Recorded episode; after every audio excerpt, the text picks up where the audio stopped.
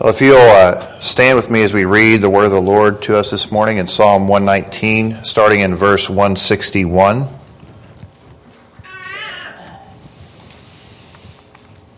And this is the word of the Lord to us this morning. Princes persecute me without cause, but my heart stands in awe of your words. I rejoice at your word as one who finds great spoil. I hate and despise falsehood, but I love your law. Seven times a day I praise you because of your righteous ordinances. Those who love your law have great peace and have and nothing causes them to stumble. I hope for your salvation, O Lord, and do your commandments. My soul keeps your testimonies and I love them exceedingly. I keep your precepts and your testimonies, for all my ways are before you. Lord, I pray that we would treasure your word. Father, because I know that as we treasure your word, our lives will be abiding in you, the true vine. Father, I pray that as we abide in your word, we would experience the peace and joy that comes through that. Lord, give us a delight in your word, that it would affect every part of our lives. Lord, I pray for our ears this morning that we would hear your words, that we would not just take in seed, but Lord, that there would be a cultivation in our hearts by your Holy Spirit, that it would take root and bring forth fruit in our lives. Lord, I pray for our children that you would even open their ears to hear and understand your word this morning. We thank you, Lord, for your faithfulness. We come against any uh, distraction or device of the devil to, that would keep us from hearing your word. We thank you, Lord, for your faithfulness in Jesus' name. Amen. You be seated.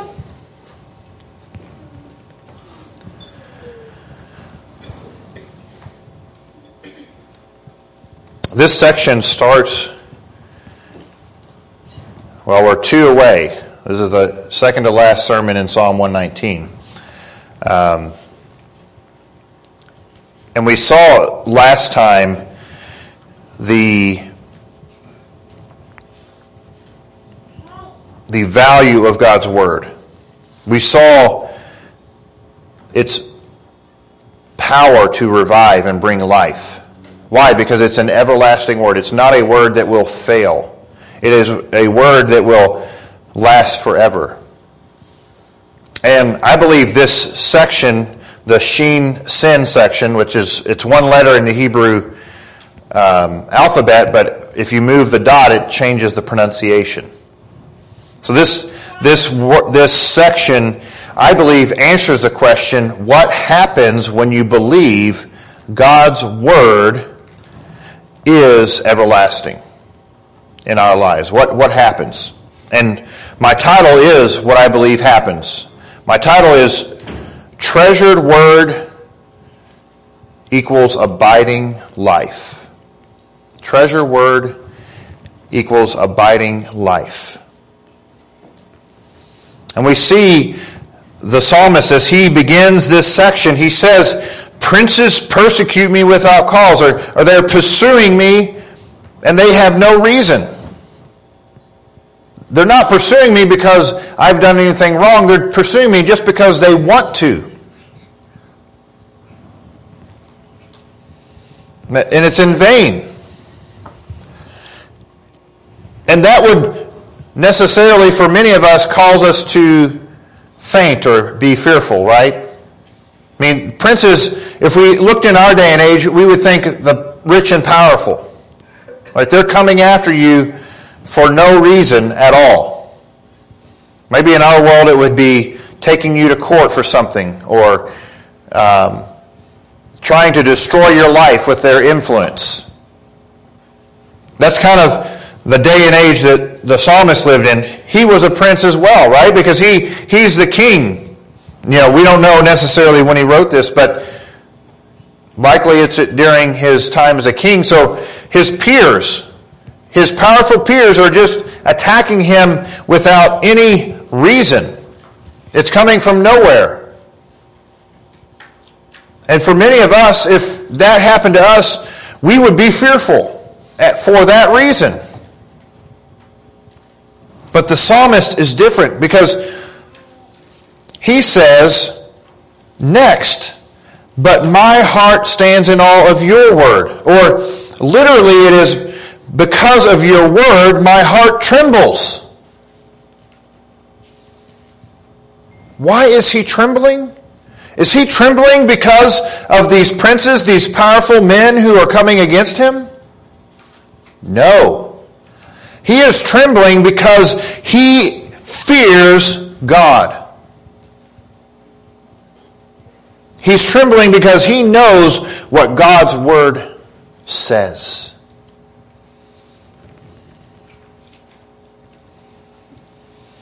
So, this first section, verses 161, 162, and 163, I believe, speak to the abiding heart.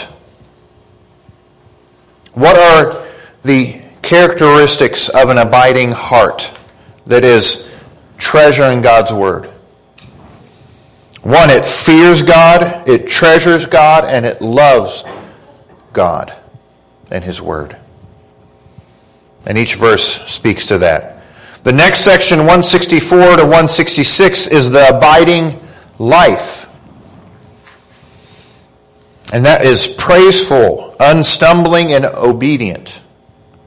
And the final two verses is the abiding keeping.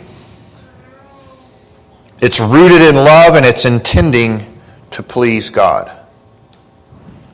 And you'll see that as we go. So here in verse 161, we see what is it that the abiding heart fears? Is it princes? No. I, it made me think about uh, Psalm 118, verse 9. If you just turn there quickly, we're not far from there.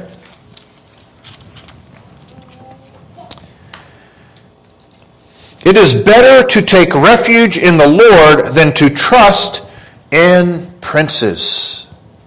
This is the psalmist, right? He's this is his life. And then if you turn to 146, also not too far away, Psalm 146 and verse 3, he says, Do not trust in princes, in mortal man, in whom there is no salvation. He doesn't fear these men who have come against him without cause because he knows that they cannot save him, nor can they destroy him. Because his God is faithful and he fears God. When you treasure the Word of God, when you begin to realize, as the psalmist did in the Resh section, the last section that we preached on, when the, we realize that the sum total of God's Word is truth, that He, His Word is the epitome of truth, and that that truth is everlasting, then we are not afraid of princes. We're not afraid to be persecuted because our heart fears the Lord. Because our heart is abiding in His Word. It's where we go. Secondly, in the abiding heart, it treasures something. What does it treasure? Well, we see here in verse 162, he says, I rejoice concerning your word.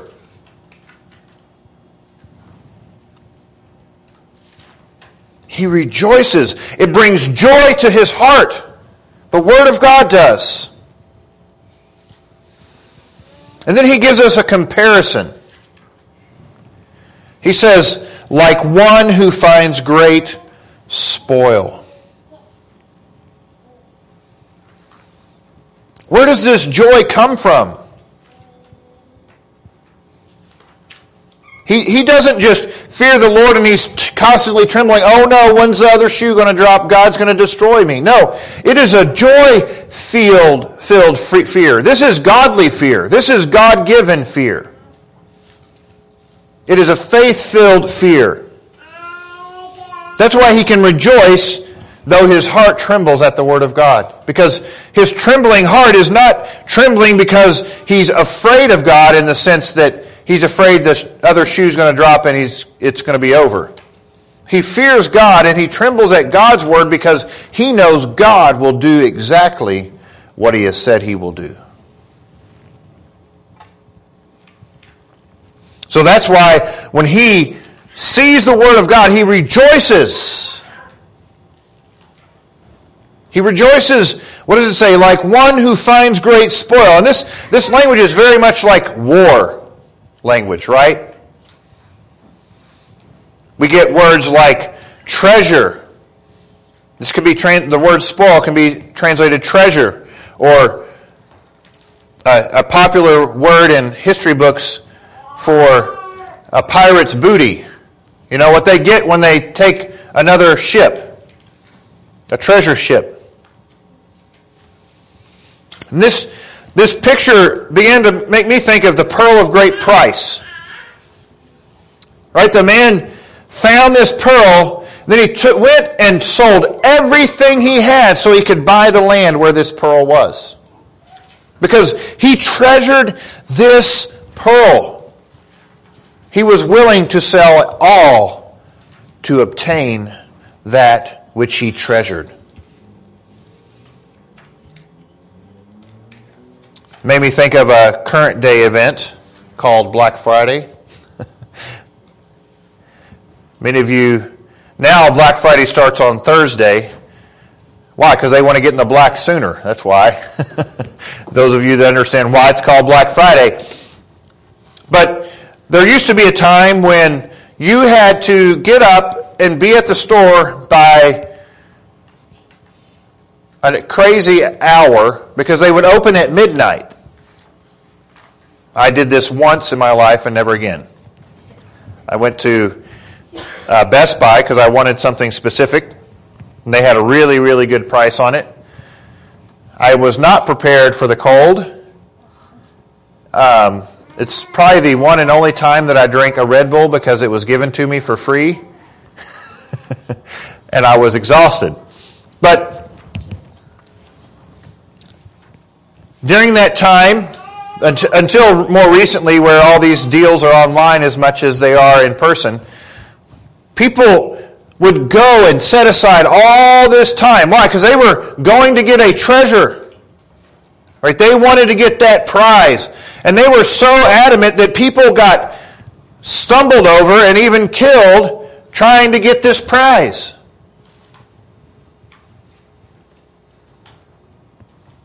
One more example, actually from here in the Word.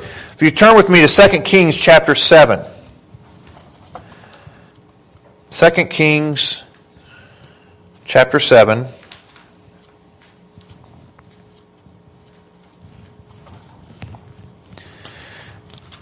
Now, this is the time when Samaria is attacking the people of Israel, and there's a great siege going on. And starting in verse 3, we hear this story. Now there were four leprous men at the entrance of the gate, and they said to one another, Why, why do we sit here until we die? No one had any food. People were eating one another's children, literally. And then they'd be like, oh, I don't know where my kid went. They're hiding their own child. They're, they're making these terrible decisions. So the lepers are like, why are we sitting here to die? We're not getting anything. So they say, if we say we will enter the city, then the famine is in the city and we will die there. And if we sit here, we will die also. Now therefore come, let us go over to the camp of the Arameans. If they spare us, we will live, and if they kill us, we will but die. We're, we're going to die anyway, so we might as well go into the camp. They arose at twilight to go to the camp of the Arameans. And when they came to the outskirts of the camp of the Arameans, behold, there was no one there. That must have been shocking. Where did everybody go? For the Lord had caused the army of the Arameans to hear a sound of chariots and a sound of horses, even the sound of a great army. So that they said to one another, Behold, the king of Israel has hired against us the king of the Hittites and the kings of the Egyptians to come upon us. Therefore they arose and fled in the twilight, and left their tents and their horses and their donkeys, even the camp just as it was, and fled for their lives. So you're saying that God's people don't have to turn to the Egyptians and the Hittites to see the victory? God can make our enemies think that we have hired out mercenaries for ourselves. We can trust the Lord. The side note. So then, verse 7 Therefore they arose and fled for their lives. When these lepers came to the outskirts of the camp, they entered one tent and ate, drank, and carried from there silver and gold and clothes, and went and t- hid them. They returned and entered another tent and carried from them there also and went and hid them. So there, these lepers were like, "Whoa, we hit the jackpot! Look at what we found." I mean, just so you know, lepers aren't allowed to be around anybody, and here they're getting all this treasure. But then suddenly their heart began to get pricked. They're like, wait, we're over here spoiling this camp, taking the spoil, and there's people in, in the city that are dying of hunger.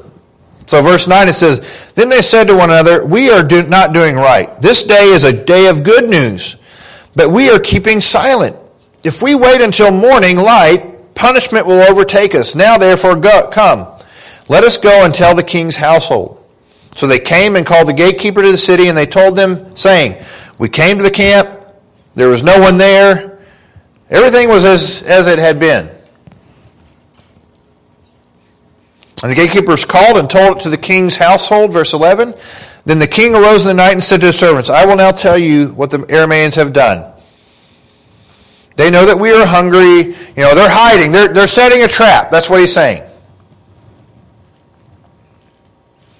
And then one of the servants like, well, I would rather die than continue to believe this. So he says, please let some men take five of the horses which remain, which are left in the city. So they've eaten all the horses.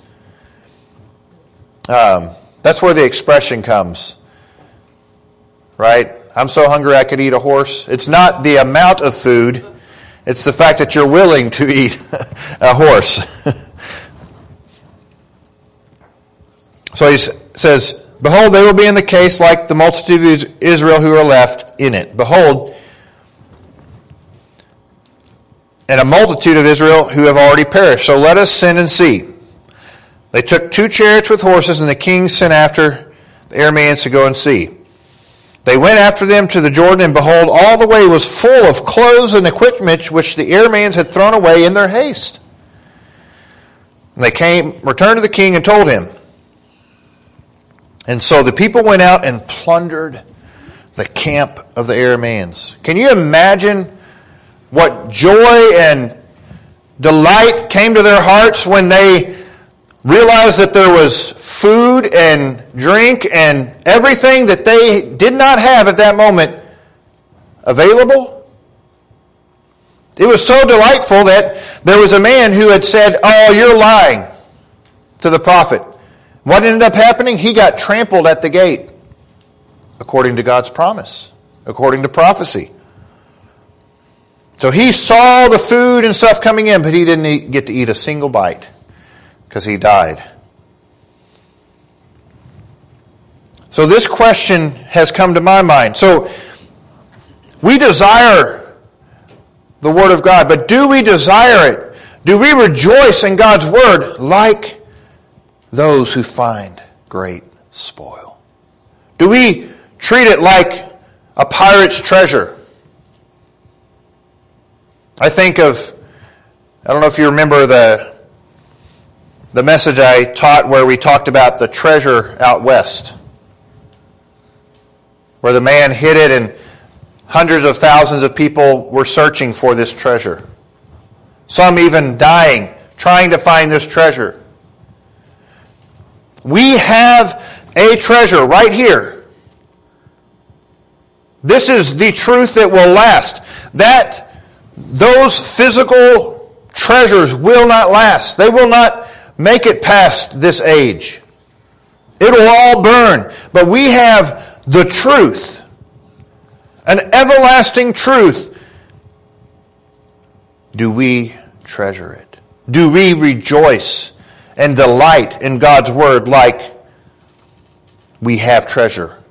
Or do we treat God's Word like a terrible medicine that the doctor gave?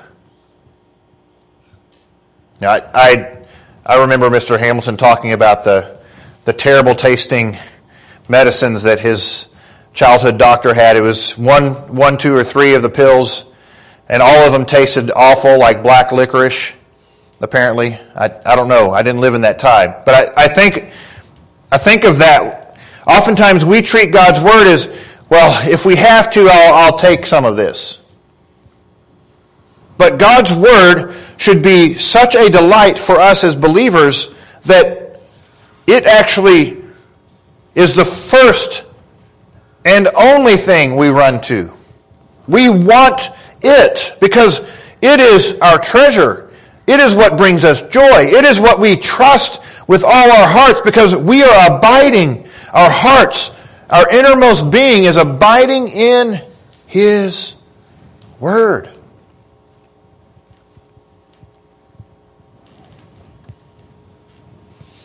I'm not preaching this message because I believe I've arrived on this issue because I haven't. This is, this is the reason, this message today is the reason I started Psalm 119.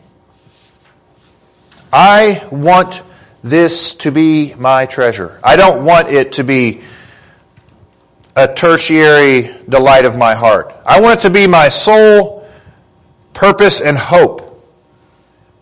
I want to spend my time knowing His Word. And I know for us as a church, if God's Word is not our treasure, we will not experience His abiding presence in our lives. It's just not going to happen. And you say, oh, how do you know that? Well, look with me at John chapter 15. This isn't just me trying to make up things. Starting in verse 1, John 15, verse 1. I am the true vine, and my Father is the vine dresser. Every branch in me that does not bear fruit, he takes away, and every branch that bears fruit, he prunes it so that it may bear more fruit. You are already clean because of the word which I have spoken to you. Interestingly, the word here affects cleansing. Verse 4 Abide in me, and I in you. As the branch cannot bear fruit of itself unless it abides in the vine, so neither can you unless you abide in me. I am the vine, you are the branches. He who abides in me and I in him, he bears much fruit. For apart from me, you can do nothing. So the, Jesus is saying, unless if you're not abiding in me, you will not have fruit. And what, is, what does the Bible say? When Jesus comes back, it's, he's looking for fruit, not just faith. Faith will result in fruit. If the, the vine and the branch are, if the branch is not putting forth fruit, what does it say? It will be cut off and thrown into the fire. So without abiding in Him, verse 6, if anyone is, does not abide in me, he is thrown away as a branch and dries up. So how does he know that we're not abiding in Him? There's no fruit. Right? If he's abiding in Him, then the, the fruit will be there.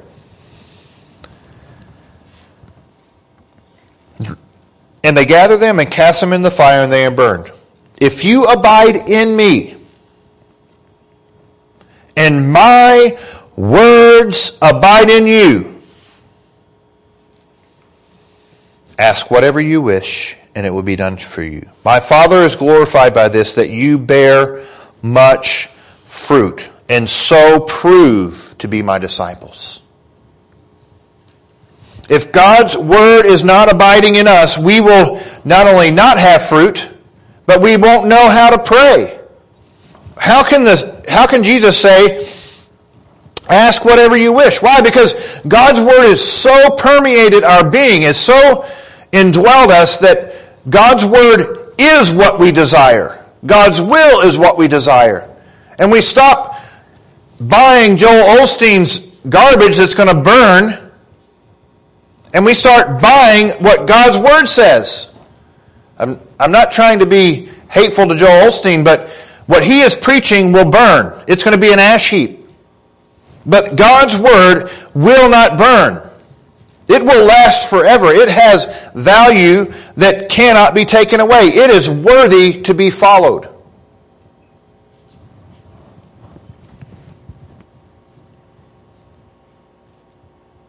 And therefore, it should be rejoiced in.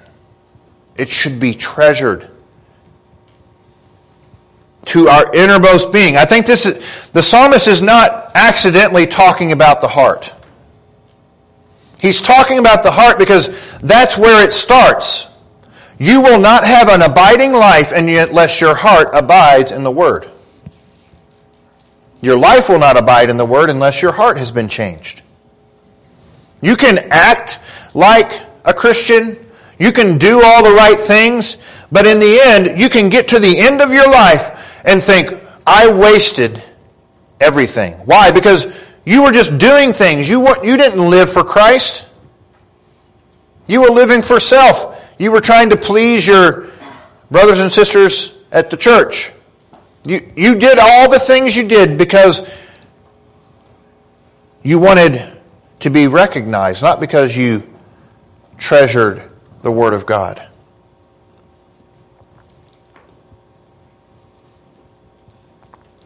If our fear of God and His Word does not translate into joy at the finding of God's Word and spending time in God's Word, then we're missing it. Because the fear of the Lord without joy is not abiding in Christ, abiding in the Word. Thirdly, the abiding heart loves. Verse 163. Falsehood I hated and abhorred. This is my translation, not necessarily the NASB. I think it's stronger because he says, I hate and despise falsehood in the NASB. But he's saying, falsehood I hated and abhorred to the uttermost. It's like double negative, negative, negative. As bad as it gets. I hate falsehood. Why? Why would he do that? Verse second half, he says, But your law I have loved. His heart, to his innermost being, to his soul, loves the law of God. We cannot love the Lord and not hate falsehood. If we love God's Word, His law, we will hate lies and falsehood. This is the result. You can't love falsehood and love God's law at the same time. It's not possible. Just think in your own lives. When you choose to sin, what is the first thing you want to do if you want to keep it from somebody? You want to lie.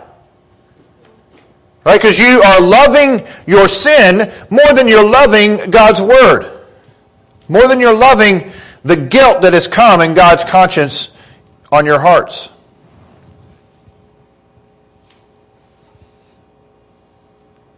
It is because of our love or the psalmist's love for God's law that we hate falsehood.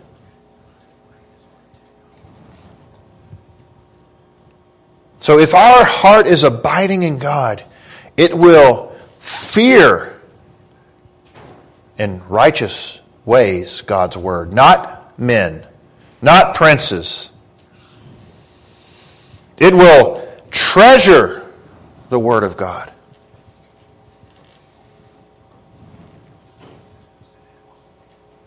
And it will love God's word. All those things. That is a picture of a heart that is abiding in God and His Word. And this will lead to an abiding life, starting in verse 164. And this life is praiseful. Verse 164, he says, Seven times a day I have praised you on account of the judgments of your righteousness. Or, the NASB says here, Seven times a day I praise you because of your righteous ordinances. So is the psalmist literally got his day mapped out and he's worshiping seven times a day? Is, is that a literal meaning of this verse? No, I don't believe so. Seven times is a number. So the number seven in the, the Hebrew is a number of completion, a fullness, of the perfect number. The idea is that the psalmist is constantly praising the Lord. He's constantly praising the Lord. He's not just on Sunday and Wednesday or whenever you meet. No, he is praising the Lord at all times. That's what he's saying. I am constantly praising you in my life. Does that mark our life? Is that a characteristic of our lives? Are we constantly thanking and praising God for what He has done in our lives because of His Word? Because if our hearts are abiding in Him and His Word, then our lives should show forth that abiding. Right? Because it moves from the heart to the life.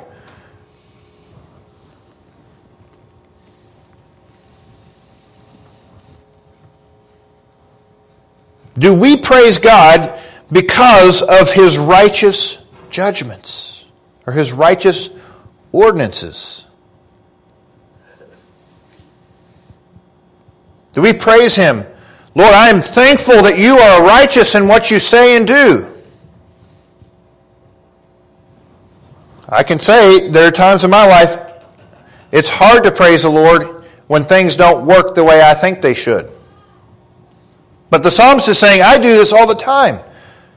Because he, he realizes that God's way of doing things is best. Right? All things work together for good to those who love the Lord. Not for our best thoughts, but our good, our long term eternal good. God is working every event in our lives for our eternal good because we love Him.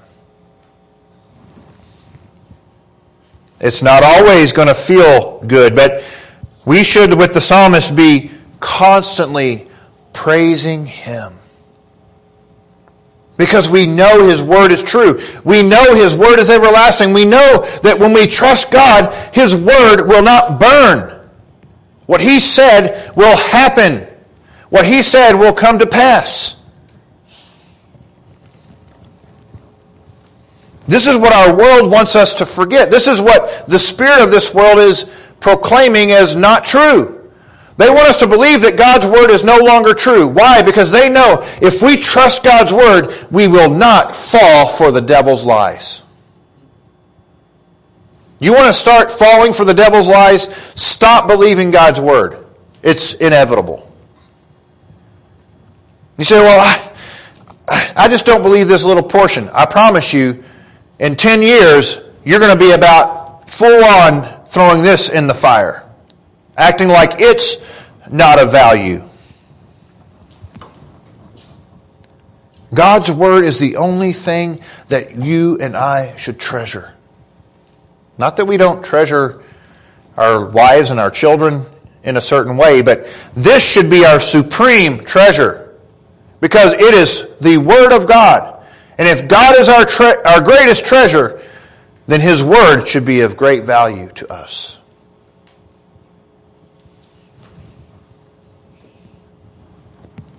Just like,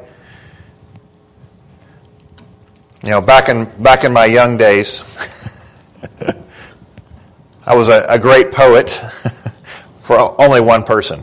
Uh, so Megan has kept my poems that I wrote to her. Why? Because she, she loves me and she treasures those words that I wrote about her and to her. God's word is his, is his love letter to us. It is telling us why he created us, what the world was created for. It is a, it's a, a book to show us what life on earth can be in Him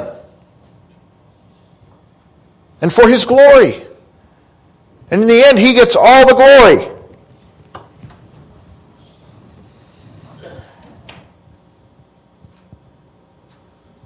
So, an abiding life is not only praiseful, it is unstumbling.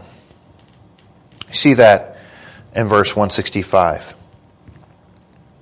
Great peace is to those who love your law. They do not have a stumbling block. I've translated this literally because that's what it's saying. There is not a stumbling block in their way. It's not that they don't, that nothing causes them to stumble. There is no stumbling block. There's nothing for them to stumble over. Why? Because what is the stumbling block for unbelievers? sin, things they love other than God, right? Well, I, I can't, I can't become a Christian because of those Christians. Well, they don't understand the gospel. I can't become a Christian because that means I have to leave my living girlfriend. Stumbling block. I can't do that because then my friends won't be friends with me anymore. That's another stumbling block. We when we live for ourselves and we do not love God more than anything else, there will be stumbling blocks to following God and we will give up and quit. But when God's law is what we love, when God Himself is the love of our hearts, the treasure supreme, then there is no stumbling block because stumbling blocks come into our lives because it takes more value and is more valuable valuable in our eyes than the word and the presence of God. You choose sin and you stumble because there's something missing. You're delighting in the wrong thing. Whether it's the fleeting pleasure of sin, a feeling, a desire, a delight, whatever it may be, it is a stumbling block because you love it more than God.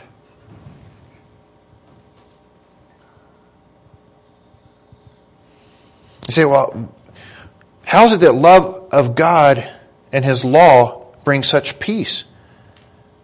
When you know there's nothing to fall over because you've confessed your sins to the Lord and you're walking in holiness, how can you not be at peace no matter what comes?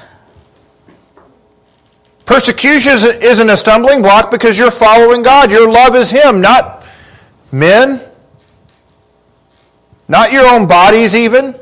You're willing to lay down your lives because you love Him and His Word with all your heart. You're abiding in Him. Your heart is sold out to God. And so your life is expended for His glory.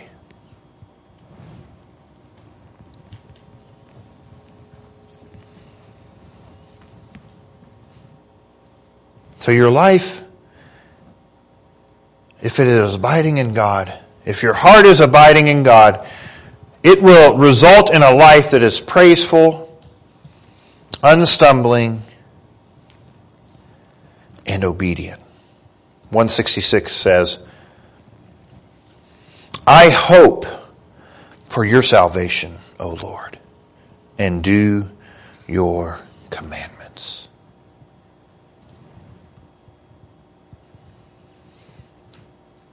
Why does he hope?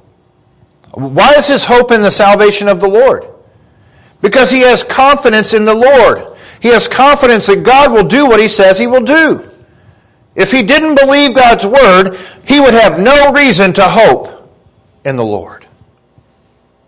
That's why he's not afraid of princes, because God is his salvation. God's word is where he's placed his heart and his trust.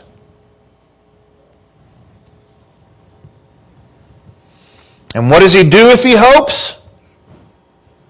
What is the result of hope in the Lord? Doing.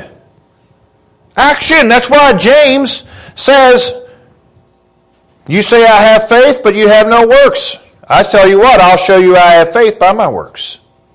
If you hope in the Lord, it will always, always, always result in obedience.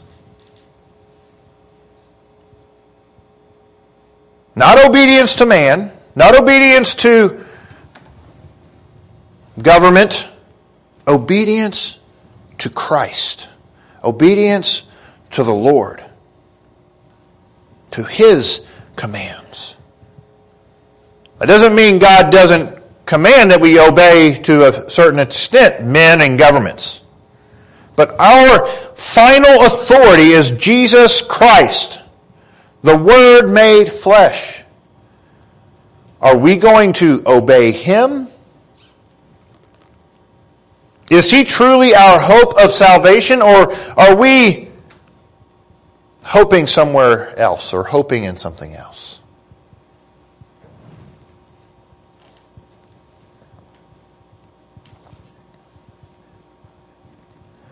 There are lots of comic book heroes in our world. Very similar to the Greek and pagan gods of our world. All men like us, but they have superpowers. But they all have a fatal flaw, and they all can die. Well, I, risen, I serve a risen Savior. He has zero flaw. He is a hope that can be trusted. He will never die. He will never fail. He will never say something and not complete it. But the Word of God must be believed. God requires it. And when we believe God's word, we act upon that word. It is the result of faith. Those two are in, intertwined. You say you love the Lord, obey the Lord. Very p- similar picture in marriage, right? My wife says she loves me, but if, if she's unwilling to submit to me, not to ignorant demands and and things like that. But if she's unwilling to submit to my authority as her husband, is that love or is that selfishness? Constantly in the New Testament, we see marriage as a picture of Christ and His church. If we as a church say we love the Lord and yet we're unwilling to live a holy life, what are we proclaiming? We have a second love. We've gone after someone else. We're not following Christ, we're following another love. Because God has called us to holiness. Now, I'm not saying that we don't fall into sin. What I'm saying is we choose to live an unholy life. That we choose to wallow in sin.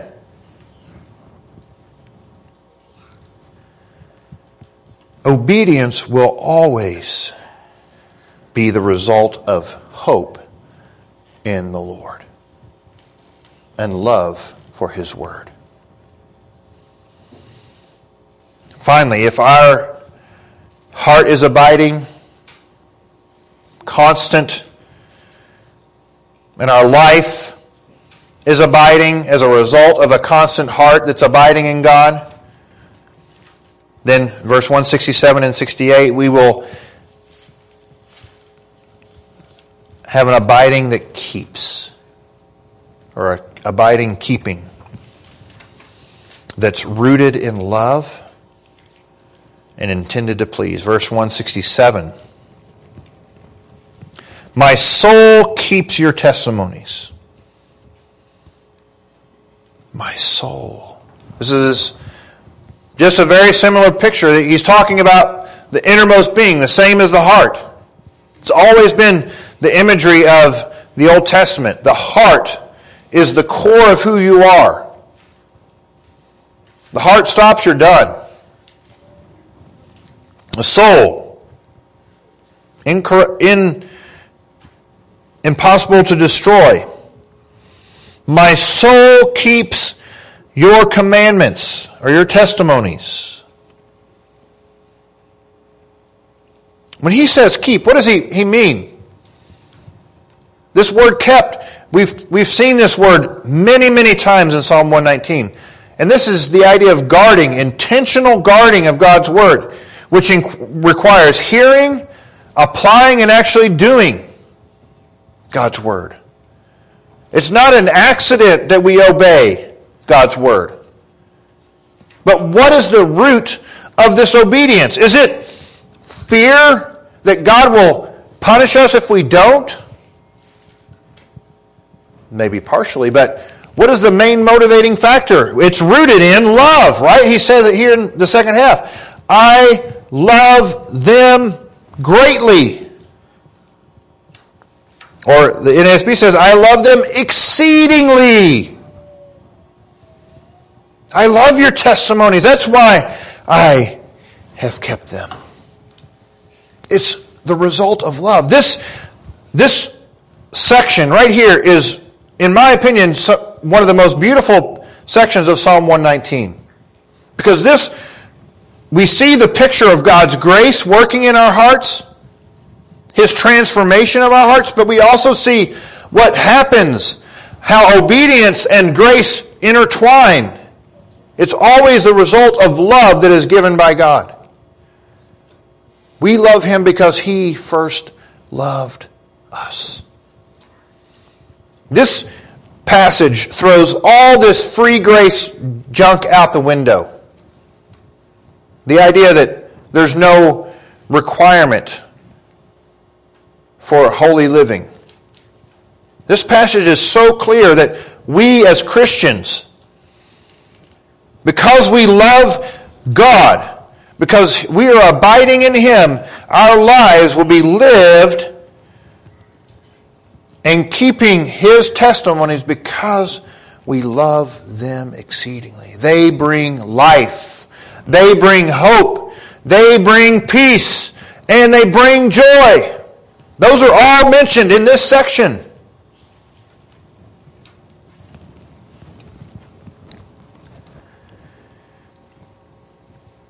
If our walk with God, if our keeping of God's Word, our constant keeping of God's Word is not motivated by love, it is legalism. And it will fall away.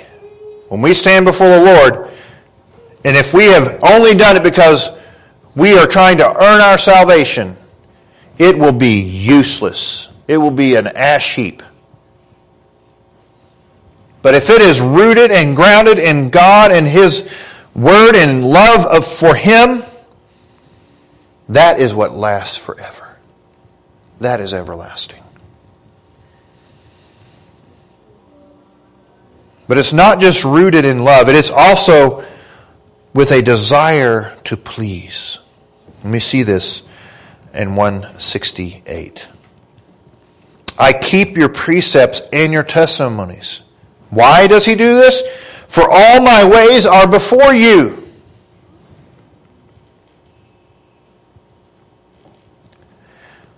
Again, he's keeping, he's guarding God's word, his precepts, his testimonies. Why? What does he know about God? He knows that nothing is hidden from the Lord. Augustine said, I may hide you from my eye, but, my, but not myself from your eye. Let me say that again. I may hide you from my eye, but not myself from your eye. We can act like God doesn't exist. We can act like God can't see it. Oh, I'm I'm, not, I'm not looking for God. I'm, I'm trying not to see God. But no matter what we do, we cannot hide from the Lord. The psalmist understands God knows everything. He's omniscient, all knowing. And I know He sees all that I do, and that is why I kept your precepts. He wants to please the Lord. He desires with all his heart to please the Lord, and that is why he has kept the Word of God. Love desires to please. Right? I want to please my wife, so I do things that maybe I wouldn't naturally do because I want to please her. And she does the same for me. I believe it's because of love, because she says that, right?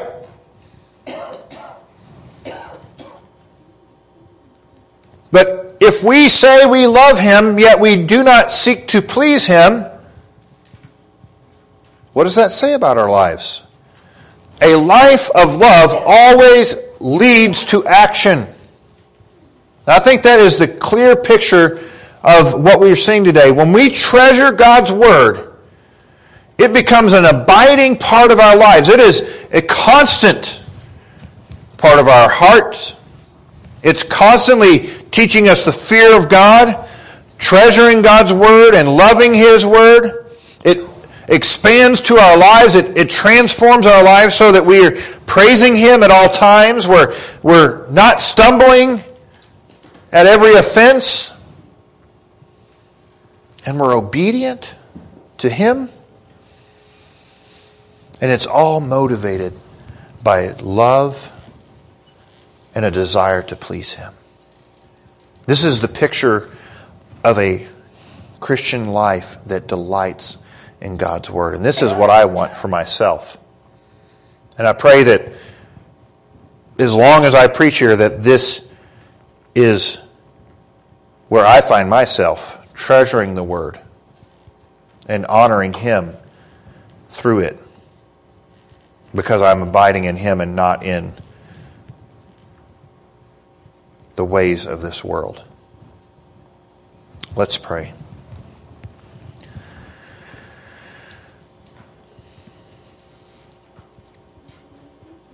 Lord, increase our love for you and your word. Help us to experience the truth of your word each and every day. Give us wisdom so that we can encourage one another in our walks with you. Give us courage, Lord, to honor you, even as we think through all that you have done for us. Let our lives proclaim your word with joy. Let our lives show the world that your word is to be trusted and delighted in. Lord, let our lives show that we love you because we do what you command out of love and a desire to please you. May our hearts, Lord, be yours totally. Lord, if our lives do not reflect the words of this passage this morning. I pray that you would open our eyes. Show us, Lord, those areas of our lives that we have allowed other lovers to come in, other passions that are of no value. Lord, let us love you with all of our hearts. Guide us by your Holy Spirit. Grant us wisdom. We pray in Jesus' name. Amen.